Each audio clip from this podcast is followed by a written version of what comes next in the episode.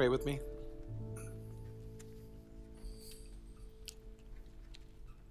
Lord God, your word is living and active. So it's our humble and sincere prayer this morning that your word would be brought to life in our own hearts and our minds this morning, and that we'd be moved to action.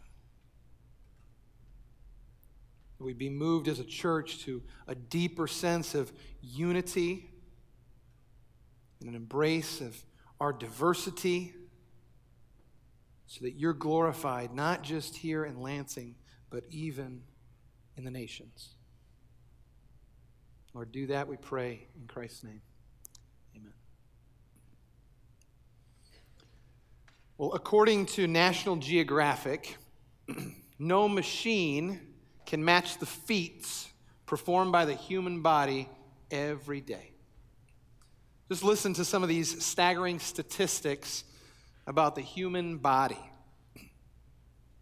Lungs suck in 70 quarts of air each minute during exercise. That's if you've maintained your New Year's resolution to exercise. Hearts pump 2,000 gallons of blood and beat some 100,000 times each day.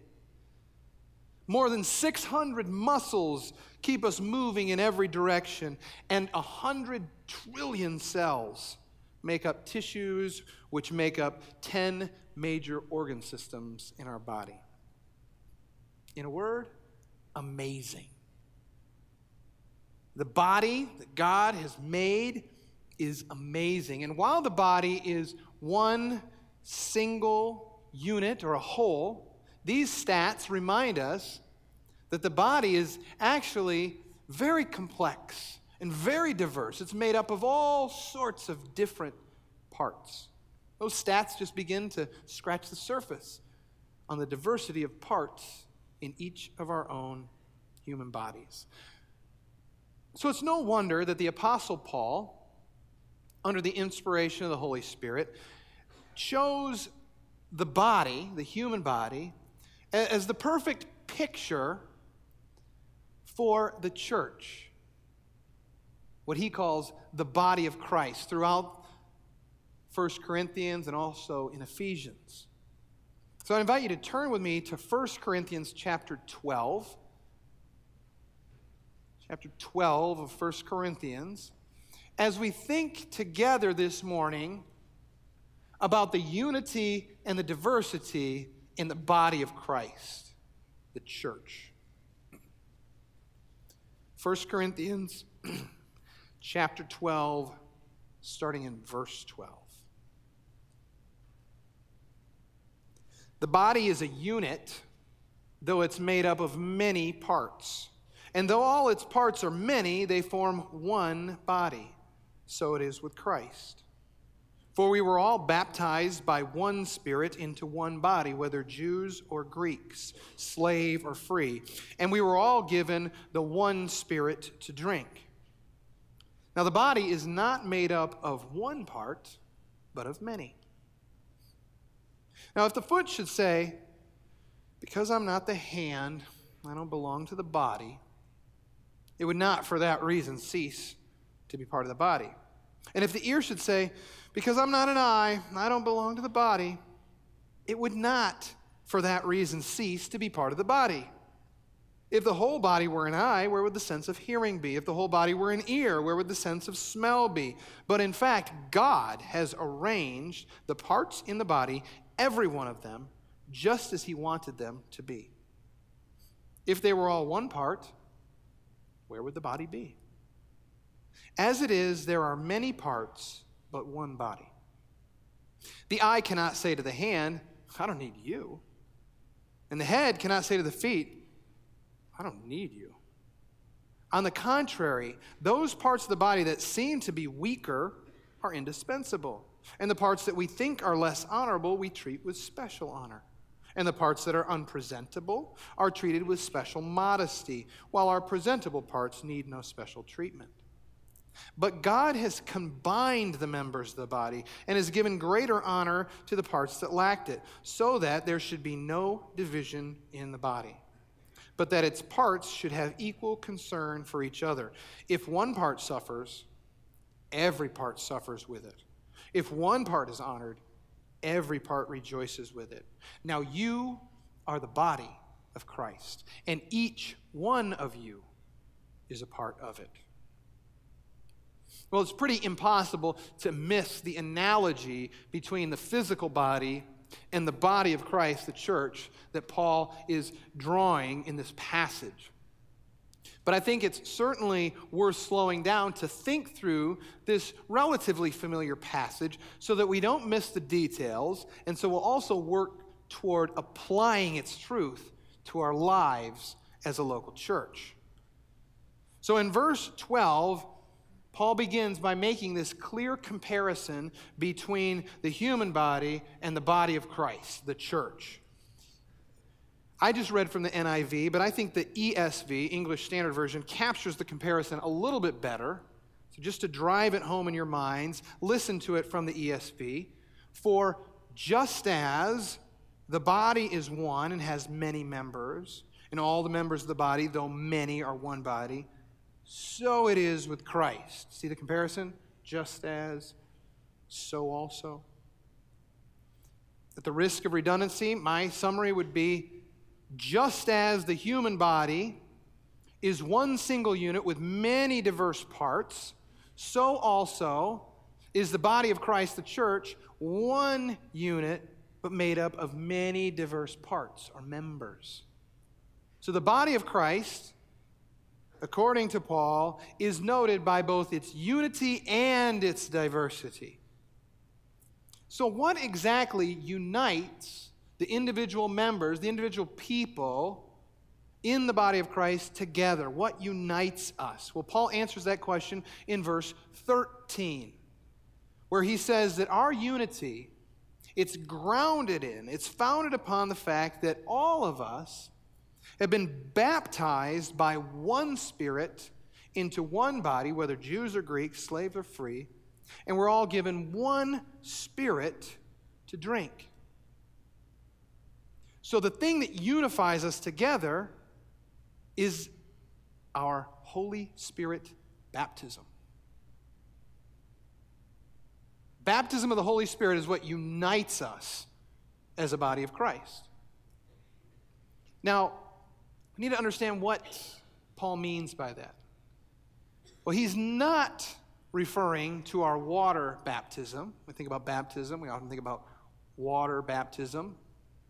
I'm sure that you heard an announcement earlier this morning about the fact that if you've come to faith in Jesus and you don't know what the Bible teaches about baptism, you need to come to baptism class. That's water baptism. You, you should attend that class. But Paul's not talking about water baptism here. He's also not talking about some secondary experience of the Holy Spirit, as our friends the Pentecostals erroneously teach.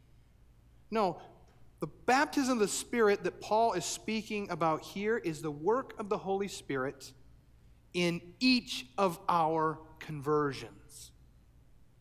The supernatural work of the Holy Spirit at the time when we moved from unbelief to belief when we converted from a non believer to a believer in Jesus. That's the baptism of the Holy Spirit that Paul is talking about here. New Testament Gordon New Testament scholar, sorry, Gordon Fee puts it this way. What makes the Corinthians one is their common experience of the Spirit. The Spirit is what essentially distinguishes the believer from the non believer. We learned that back in 1 Corinthians chapter 2.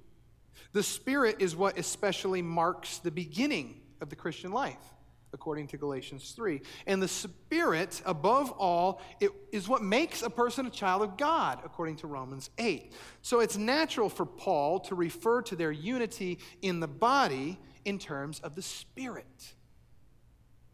This is great because Fee is a Pentecostal himself, and he goes on to say the emphasis in this context is not on some sort of special experience in the Spirit beyond conversion, but their common reception of the Spirit at conversion. Let me explain a little further. We need to remind ourselves that Christian conversion is by its very nature supernatural. It's the supernatural work of the Holy Spirit. You do all sorts of converting in your life. You might convert from one brand of vehicle to another. You might convert from drinking one type of soft drink to another, or you don't convert, Pastor Doug. Stuck Mountain Dew guy, can't convert. When you make those sort of conversions, the car you drive, the drink you drink, you usually check out the specs, you try out the product, and you make a decision based on the facts, the performance, the preference, right? Now, to be sure, when we convert from unbelief to belief in Christ, we need the facts. We need the facts, the, the word of the gospel. We need to know the good news about what Jesus has accomplished for us at Calvary and the fact that he is the risen Lord who saves anyone and everyone who repents and believes. We need to know that. But we also need the supernatural work of the Holy Spirit. The Holy Spirit has to enliven the spiritually dead person to spiritual life. So, as mysterious as that sounds to us, it's true that what unites us as Christians is the work of the Holy Spirit in our conversion. If you're here today and you have authentically turned from sin and trusted Jesus, you've repented and believed, you are a Christian, you've been united to other people with that same experience because the Holy Spirit was at work in each one of you. And this unity that we have as a body, as a church, it transcends racial and ethnic differences. Jews and Greeks. It transcends socioeconomic differences. Slave and free. No longer are those sort of identity markers our primary identity marker. Now, our identity is a member of the body of Christ, united to other members by the work of the Holy Spirit at our conversion. Conversion is supernatural and it unites us together. And yet, this unity does not obliterate diversity. To the contrary, Paul is trying to make the case that our unity is more effective and it's more powerful because we are a diverse group of people. He says that very clearly in verse 14. Now, the body is not made up of one part, but of many. But Paul knows that there are enemies to cultivating this sort of unity and diversity in the body of Christ. And so he attacks two of them in the remainder of this passage. First, he hits on inferiority, and then he touches on superiority. So we want to look at those in turn. If you look at verses 15 through 20, here Paul introduces the evil of inferiority with a series of almost nonsensical sort of statements, statements made by some body parts. Says, if the foot should say, Because I'm not a hand, I don't belong to the body. Or if the ear should say, Because I'm not an eye, I don't belong to the body. And with these silly statements, Paul is suggesting that some body parts feel useless in comparison to other body parts. But this inferior feeling, this feeling of uselessness, it does not negate the fact that your ear is part of your body, whether it feels like it's part of the body or not. It's part of the body. And furthermore, Paul makes clear in verse 17 that the aim of the body is not absolute uniformity he paints this picture of like the whole body as an eye, one big eye or one big ear or whatever. And he says, no, no, no, no. A body by nature, by design, is diverse. There's all sorts of different parts. We need ears to hear and noses to smell and every other body part to do its job. That's how our physical bodies work. And even more important than the skill or the talent or the uh, value that each individual part brings to the whole, I think Paul wants us to recognize that our physical bodies are made and designed by God Himself. He says that every single part in your body has been arranged that way just as God wanted them to be in verse 18. So, by God's design, a body is diverse. I learned about the, the diversity of my physical body in a very personal way recently. As most of you know, I had shoulder surgery in October, and this left me in a sling for about five weeks. And so I had basically lost use of not just my shoulder, but my arm and my hand. And I could function, sort of. Now, by God's grace, I'm making a good recovery and I've regained use of my shoulder and my arm and my hand. Thanks for your prayers. Thanks to a great doctor. For a good physical therapist. But in that time when I was in the sling, my body was not functioning properly as a unified and diverse whole. There were really essential things in life that I could no longer do, like pick up my kids. So I have to thank my wife Rachel for literally bearing the burden of the boys for those months, right? And doggone it, I couldn't rake my leaves. But thanks to the Journey Adult Bible Community, see some of them in here, they came and rake my leaves for me. But my body wasn't functioning properly without the use of my shoulder and arm. So to say that my shoulder is useless, that's nonsense. I'll say that no longer. I know that each part has a role to play if I'm going to function properly. And Paul recognizes that in the church, some of us have inferiority complexes. We spend more time thinking about who we're not and what other people are than acknowledging the fact that we are part of the body. That God has designed us as a part of the body, and that we have a role to play. We need to start recognizing that the body needs each and every one of us. And if each and every one of us aren't doing our part, then the body will not function properly. So, inferiority, feelings of uselessness, they're an enemy to unity and diversity. But that's not the only enemy. In verses 21 to 26, Paul elaborates on this other enemy, the enemy of superiority. In verse 21, Paul again gives voice to certain parts of the body to make his point. The eye cannot say to the hand, I don't need you. And the head cannot say to the feet, I don't need you. In other words, no part of our physical body is better than or superior to any other. No part is self sufficient. And to make his point, he goes on to defend some of uh, the less prominent parts of the body in verses uh, 22 down through 24. he highlights the weaker parts, uh, which probably refers to our internal organs. Think about that. Our internal organs, they're weak, they're delicate, but they're obviously indispensable. We learned earlier how much we need our heart and our lungs to function.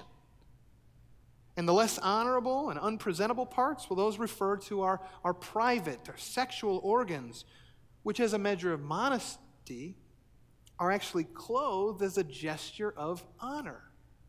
Some parts of our body are shown to be honorable by being adorned with clothes.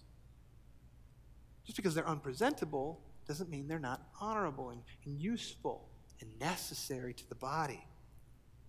In other words, again, Paul is saying that every part of our physical body has value. And I learned this week that even the appendix has value. Do you know that?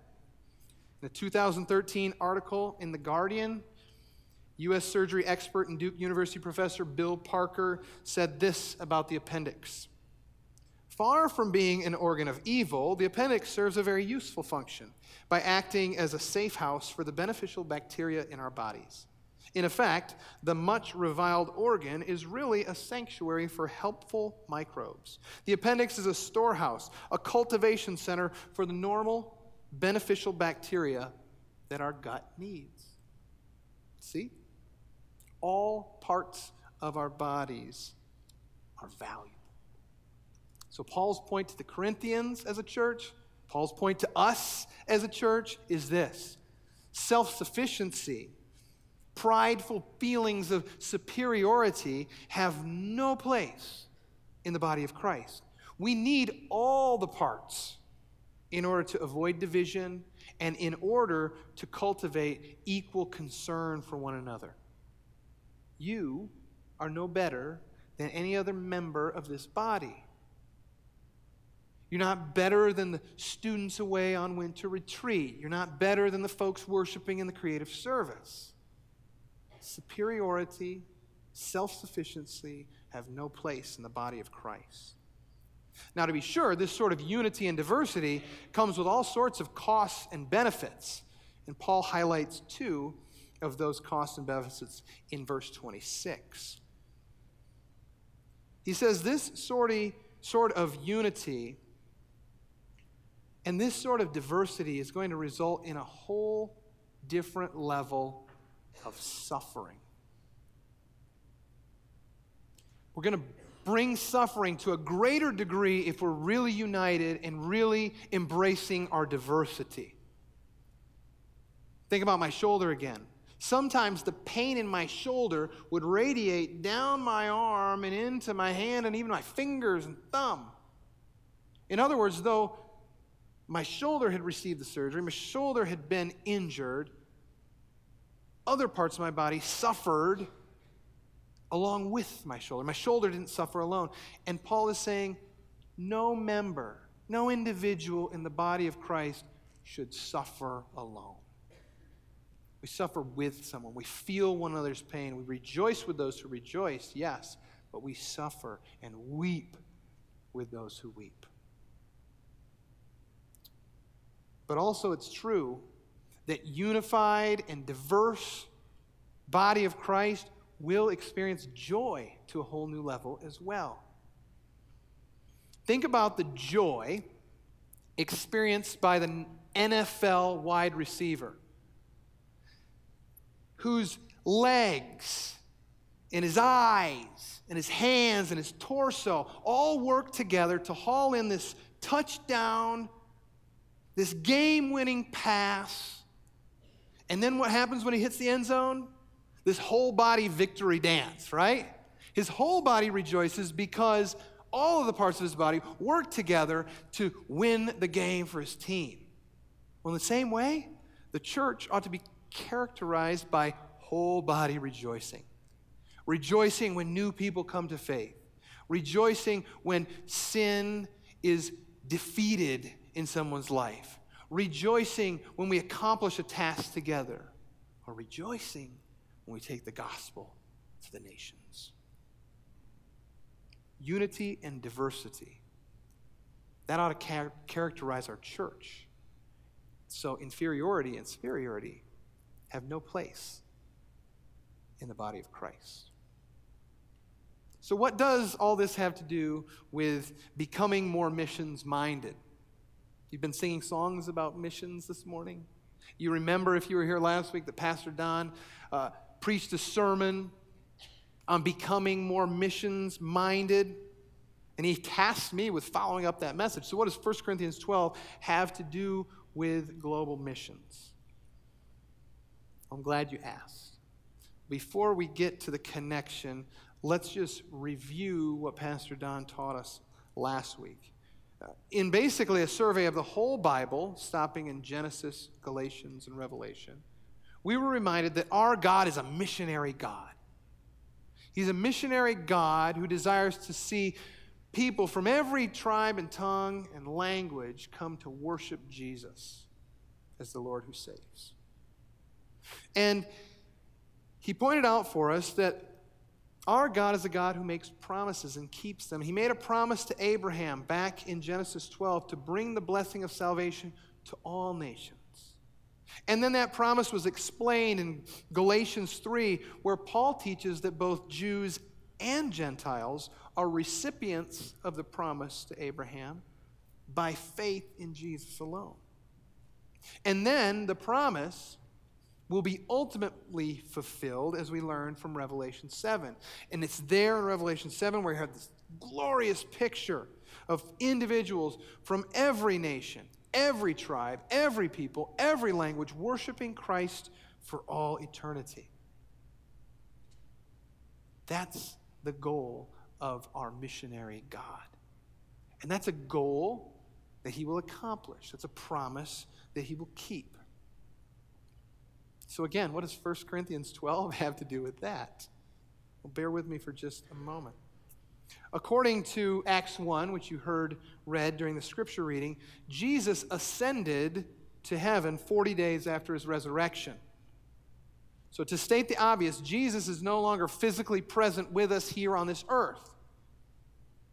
But what he promised in Acts chapter 1 is crucially important. He promised to send the gift of his spirit to indwell his people and empower those people to take the message of the gospel to Jerusalem, Judea, Samaria, and even the ends of the earth. And then in Acts chapter 2, we learn that the Holy Spirit came. Baptized, you could say, a group of people, a diverse group of people there as they heard the Apostle Peter preaching the gospel. And those people, when the gospel was proclaimed and the Holy Spirit was present, turned from their sin and trusted Jesus. And they were born into the body of Christ. The church of Jesus Christ was born where the Spirit was present and the gospel was proclaimed. So, global missions is sort of a reiteration of Pentecost. Wherever and whenever the Holy Spirit blows and the gospel is proclaimed and people repent and believe, more members are added to the body of Christ. That's how God is fulfilling this great commission, this great task that you sang about earlier. The task, the commission, command given by King Jesus to go make disciples of all nations, baptizing new converts and teaching them to obey everything that King Jesus commands. That is the task of the church. The spirit indwelt, gospel empowered church. Isn't it great that God, by his design, created a body of people that was unified, yes, but diverse enough to take this task to the nations? So let me be crystal clear about the connection between 1 Corinthians 12 and global missions. If you are a spirit baptized member of the body of Christ, you have a role to play in making disciples of all nations. But for far too long, the body of Christ has been thwarted in its efforts to take the gospel to all nations because we're held back by our feelings of inferiority and uselessness, and superiority and arrogance and self sufficiency. Let's be honest. Some of us here today feel inferior to our cross cultural missionaries. We say or think things like this Well, because I'm not a church planter in Papua New Guinea, or a campus minister over to MSU among the internationals, or a seminary professor in Indonesia, I'm not a necessary part of the global mission of the church. I think Paul says to that, I say to that, nonsense. You're a part of the church. And so you have a part in the task of reaching the nations with the gospel. So it's high time that we start doing our part. We start Stop harboring feelings of uselessness and inferiority. God has appointed you to be a part of this grand task. But on the other hand, some of us need to be honest about the fact that we feel superior or self sufficient in the task of global missions. In moments of arrogance or pride, you might think things like this well, I don't know what the deal is with those folks at South Church. They're kind of slow on the uptake on the call to global missions, but I've got a big pocketbook and I'll, I'll just write big checks and send missionaries to field and I'll do my part. And that's not the view of a unified and diverse approach to global missions. Or some of you might have come back from a short term mission experience and you're all fired up. You know terms like the 1040 window, and you're all geeked about unreached people groups. And you think to yourself, well, why do I need those people at South Church? Why, why would I want the guidance of my uh, pastors or the support of my fellow church members? I'll reach the world for Christ and I'll do it alone. I'll do it alone if I have to. Well, that sort of self sufficient, arrogant, superior attitude, it has no place in the church. The Great Commission will not be fulfilled by lone rangers, it's going to be fulfilled by the body, the unified and diverse body of Christ. And so today, as last week, and as you heard earlier from Larry Krause, you have an opportunity, a real tangible way to fight inferiority and superiority and to start living as a unified and diverse body with a goal of reaching the nations for Christ. As you heard, the mission board is beginning to form missionary support teams. And it's our hope that every missionary that we support has a team behind him or her or them. And it's our hope that every single member of this church will be part of one of those teams. And on those teams, which are made up of people like you, diverse people like you, you will start to do things like this together. Pray more regularly for missionaries. Communicate more intentionally to our missionaries. Provide transportation or housing or meals to our missionaries when they're here in Lansing. Give more generously to missions.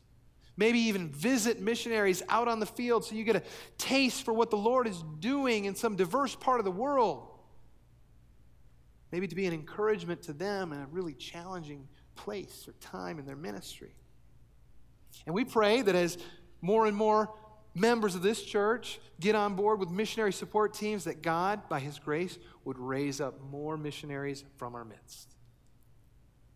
Because some of you are called to pray, and some of you are called to give, and some of you are called to go. I began this sermon with some stats about the amazing human body. Let me close with some stats about the status of global evangelization. These are according to the Joshua Project, a missions organization that collects data about areas of the world that haven't yet been reached with the gospel. Three numbers. Three numbers. 16,600, 7,150, and 2.84. Maybe you want to write those down or commit those to memory. 16,600, 7150, and 2.84. Let me explain. 16,600. That is the number of people groups, what the Bible calls nations or ethnic groups, 16,600 people groups in the world today. Unique people groups. Second number, 7,150. That's the number of people groups out of those 16,600 that are still unreached with the gospel unreached, meaning less than 2% of the people in that group have come to saving faith in Jesus. 7,150 people groups. And then last number, 2.84. That's 2.84 billion. 2.84 billion people, individuals, souls of those 7,150 people groups that don't know Jesus, that are on their way to a Christless eternity in hell because they don't know the good news that Jesus died for their sins and rose from the grave. They don't know what it means to repent and believe because no one's told them. Those are staggering, heartbreaking statistics, aren't they? 2.84 billion people unreached. But take heart, because our Lord has a plan. And his plan and his promise is to reach members of each of those people groups for his glory and their eternal good with the gospel. Our God is a God who keeps his promise. And our God has a plan to carry out that promise. And his plan is body of Christ, the church, you. So I think a tangible way for you to get on board, to start playing your part, is to join a missionary support team today. You've got the handout in your worship folder. I encourage you to fill that out and drop it to the table in the concourse or to an usher on the way out and start playing a role. You might not know what part you are to play, but by God's design, you're a member of this body. Paul says, Now you are the body of Christ, and each one of you is a part of it. Let's pray. Lord God, thank you for the gospel. Thank you for the good news that while we were still sinners, Christ died for us. Thank you for bringing us into your body, the church, by your grace. Thank you for empowering us and dwelling us with your spirit so that we could take this good news to others who haven't yet heard it. Help us, Lord God, to do our part in this wonderful and glorious task that you will complete for your glory, for our good, and for the good of all people everywhere, we pray. In Christ's name.